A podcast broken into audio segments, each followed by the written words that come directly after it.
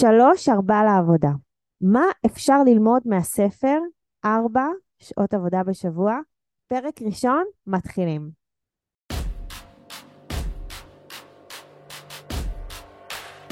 ברוכים הבאים למדברים השקעות עם עמית ואגר.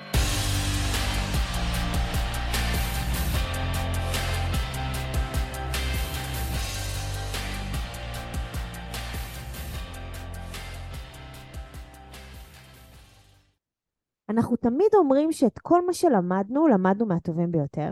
ההשראה שלנו לדרך חיים שאליה יצאנו מורכבת מתפיסות עולם, מסיפורים ומפיסות ידע מצוינות שחלקו עם העולם אנשים טובים ומוצלחים באמצע הדרך.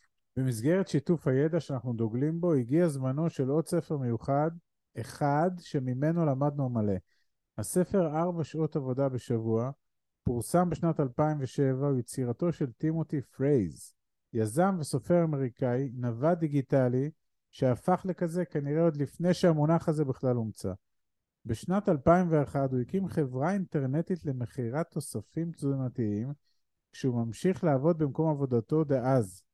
הצלחתה של החברה שנמכרה ב-2010 לחברה בריטית הייתה השראה עבורו לכתיבת הספר שעל הפרק. היום פריס מנחה פודקאסט, ממשיך לכתוב ולנהל את החברה הבינלאומית שלו במקומות שונים בעולם, ובעיקר חי חיים מלאי עניין. כותרת הספר, ארבע שעות עבודה בשבוע, עלולה קצת להטעות. לא מדובר כאן באיזושהי הטפה לבטלנות. חלילה. אה, יכול להיות שהיא לגיטימית עבור מי שבוחר בה, זה פחות הכיוון שלנו, אבל מדובר שם על אסופה של כלים שמציע המחבר, שלפי השיטה שלו והניסיון שלו, כל בן אדם שמאמץ את זה יכול לשפר את החיים שלו.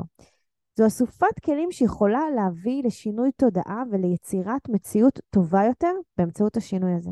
בסדרה הזאת נביא לפניכם זיקוק של הרעיונות ושל ארגז הכלים שמציע פריס. אנחנו ממליצים בכל אופן לקרוא את הספר במלואו ולאתר בו את הדגשים המתאימים לכם בצורה אישית, אבל התמצית כאן כנראה תסייע לכם לפחות בהיכרות הראשונית עם הדברים. היכרות שהיא חלק ממסע למידה הרחב ועמוק שתכליתו המעשית היא לייצר משכורת שלישית לבית שלנו.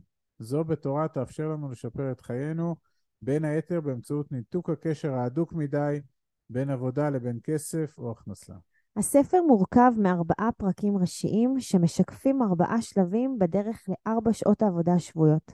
פרייז מכנה את השלבים הבאים הגדרה, חיסול, אוטומציה ושחרור, ומסביר כל אחד מהם באמצעות מקבצי עקרונות ושורה של דוגמאות מהחיים שלו ומהחיים של אחרים.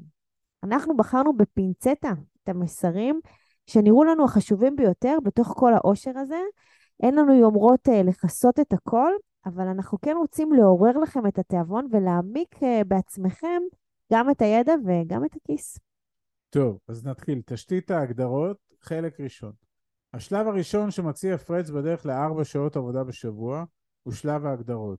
כוונתו היא היכולת להחליף הנחות עבודה מסוימות באחרות, לאמץ תפיסה חדשה, מטרות חדשות ומונחים חדשים שיהלמו את המשחק החדש. השלב הזה הוא התשתית שאליה ניתן יהיה להוסיף בהמשך את שלושת מרכיבי עיצוב אורח החיים, זמן, הכנסה וניידות. ההבחנה הראשונה שפרייז מציב לפנינו היא בין קבוצה שהוא מכנה העשירים החדשים, לבין חלק גדול מהציבור, קבוצה גדולה שהוא מכנה הדחיינים. השוני המרכזי בין שתי הקבוצות האלה הוא סימון המטרות. העשירים החדשים, או בקיצור ע"ח, מטיבים לנסח את המטרות שלהם באופן שמשקף בבהירות את סדר העדיפויות ואת תפיסת העולם שלהם. דוגמה אחת לכך היא זו. הדחיינים יגדירו את המטרה שלהם כלפרוש מוקדם או בגיל צעיר, והעשירים החדשים יגידו שהם מעוניינים לפזר תקופות הבראה והרפתקאות לאורך כל החיים על בסיס קבוע ולהכיר בכך שחוסר פעילות אינו מטרה בפני עצמה. הם גם יגידו שכדאי לעשות מה שמלהיב אותך. עוד דוגמה, היא פשוט uh, טובה מדי ולא יכולנו לוותר עליה, למשל האמירה לעשות טונות של כסף.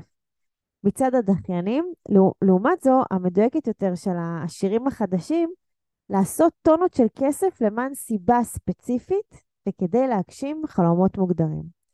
בהמשך ישיר לזה ובמסגרת הנחת התשתית ההגדרות החדשות, פרייז מציג את העיקרון שהוא מכנה לרדת מהרכבת הלא נכונה, או במילים אחרות, לא לרדוף אחרי הכסף באופן עיוור. כלומר, אנחנו ניתן לכסף צבע מעשי, תכלית, מטרה, יעדים.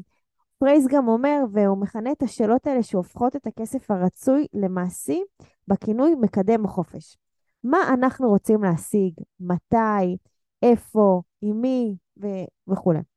כמו חמשת המ"מים המוכרים מעולם העיתונאות והמודיעין, רק בעולם של רווחה וכל טוב.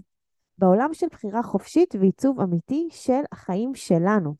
אז כשפרייז מדבר על העשירים החדשים, הוא כאמור מדבר על אלה שמגדירים באופן מדויק וברור את המטרות שלהם ושל הכסף שברשותם, והם גם אלה שעושים כל שביכולתם למקסם את היכולת שלהם לבחור מה לעשות עם החיים שלהם במינימום מאמץ וכסף. טוב, עד כאן היה החלק הראשון של שלב ההגדרות. נסכם ונגיד שהיציאה לדרך חדשה מתחילה בהנחות עבודה חדשות, או כמו שאנחנו תמיד אומרים, בשינוי התודעה. עכשיו, הפעם דיברנו על ההבחנה בין קבוצת העשירים החדשים, שאנחנו שואפים להיות חלק ממנה, לבין הדחיינים, אה, שרוב הציבור הוא מחזיק בחשיבה מוכרת בכל הנוגע לכסף ועבודה, וגם עמדנו על החשיבות של צביעת הכסף, סימון המטרות בדרך להשיג אותן. בהצלחה חברים, ותחכו לפרק הבא.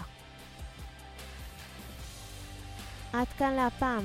כרגיל, שמחנו לשתף בידע ובניסיון שלנו, מקווים שנתרמתם. מי שממש רוצה להכיר ולהיחשף להזדמנויות ההשקעה בהן אנחנו משקיעים, מוזמן לאתר שלנו, תוכלו למצוא הכל שם. אנחנו כמובן גם פעילים בכל הרשתות החברתיות, מוזמנים לעקוב אחרינו. אם אתם מכירים אנשים נוספים שהתכנים שלנו יכולים לסייע להם, נודה לכם מאוד אם תשתפו אותם. להתראות חברים.